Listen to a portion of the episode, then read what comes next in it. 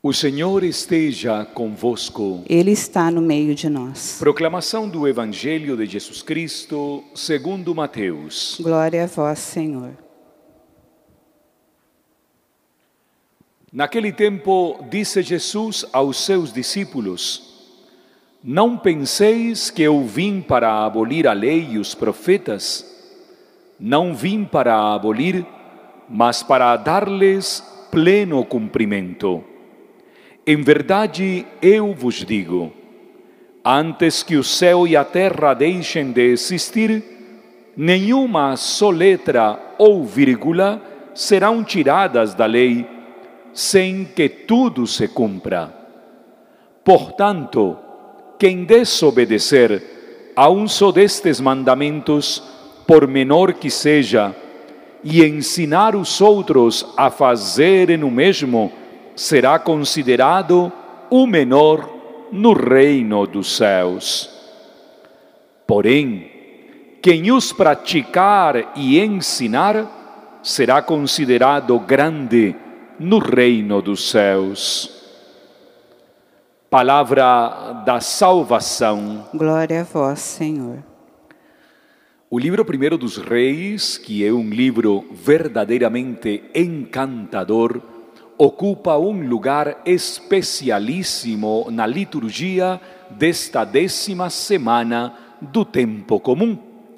E é belíssimo ainda mais para nós que amanhã celebraremos a solenidade do Corpus Christi. A narrativa desta manhã nos situa num elemento litúrgico avançadíssimo. O povo já tinha deixado a idolatria pelos Baales, já não tinha mais aquela mentalidade mitológica dos falsos deuses. Só que Elias, na sua grandeza profética, também teve que questionar o mesmo povo. Até quando andareis caminhando, mancando com as duas pernas? A liturgia plasmada no texto do primeiro livro dos reis nesta manhã é uma liturgia impecável, baseada sem dúvida nenhuma na proposta daquele que recebe do Senhor não somente a ordem de organizar os atos litúrgicos, senão também de celebrá-los. E aqui está a sintonia mais bela que o Concílio Vaticano II deu a todos nós. A celebração litúrgica deve ser permeada da nossa fé, mas também da nossa participação. Em cada ato litúrgico, o povo participa com profunda fé. O povo se envolve. O povo faz parte dinâmica desta celebração. E ainda que nós passássemos pela mesma situação que nós estamos atravessando, as pessoas dizem: o padre celebra sozinho. Nunca. A igreja toda celebra o ato litúrgico.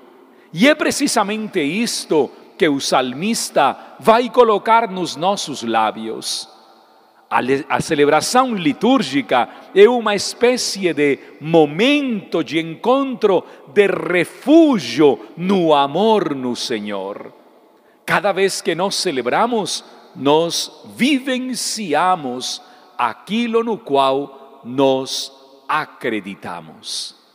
Façamos das nossas liturgias muito mais do que meros ritualismos. Vivamos plenamente a ação litúrgica para cada vez mais dar cumprimento à única lei do Senhor, a lei do amor.